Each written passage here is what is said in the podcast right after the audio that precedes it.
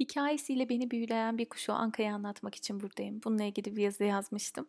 E, belki birçoğunuz efsaneyi biliyorsunuz. Kaf Dağı'nın orada yaşayan, Kaf Dağı'nda yaşayan o masalsı ateşinden, küllerinden yeniden yeniden doğan, ölüp ölüp yeniden doğan, sıfırdan başlayan o mucizevi kuşu. Anka kuşunu, Simurg'u.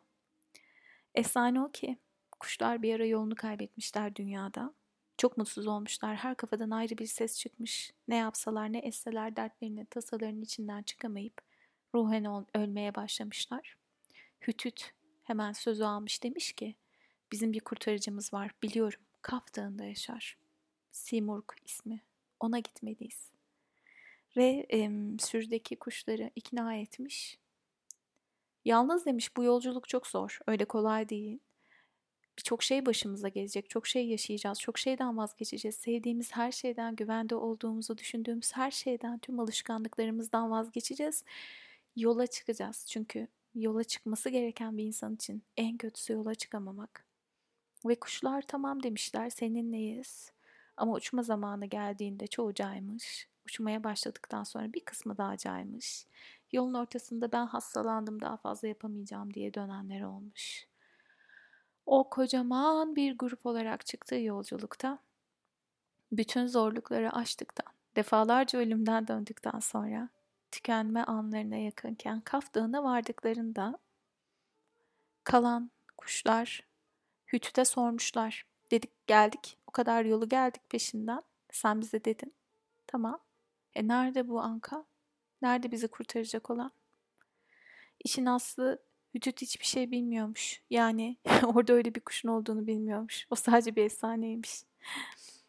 Tek bildiği şey orada kalmamaları gerektiğiymiş. O kuşların yolculuğa çıkması gerektiğiymiş. yolda olmanın, yolda olurken yaşayacağı şeylerin bile yerinde durduğunda, kaldığında başına geleceklerden çok daha evla olduğu, tercih edilebilir olduğuymuş. Sonunda şöyle demiş Ütüt. Gelin demiş, kaftanın eteklerinde bir göl var. Gönlüsünden uçarken kuşlar şöyle demiş. Görüyor musunuz? Simurg. Gölden size bakıyor işte. Anka sizsiniz. Anka sizsiniz.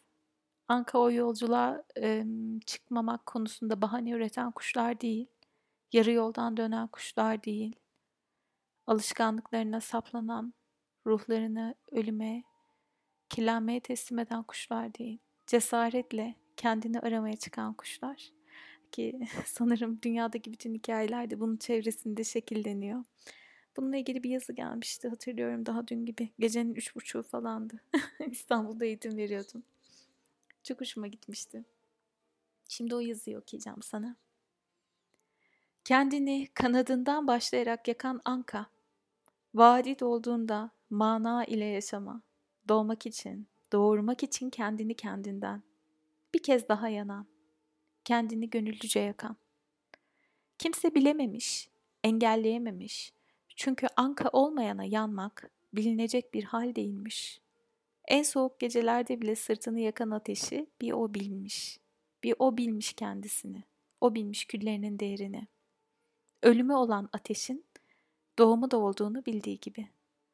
Bir zamanlar gerçekmiş. Bir zaman sonra gerçek olduğunu bileceklere kendi soyuna ateşini ve tüyünü vermiş. Hatırla diye. Uyuma. Hatırla diye. Uyuma.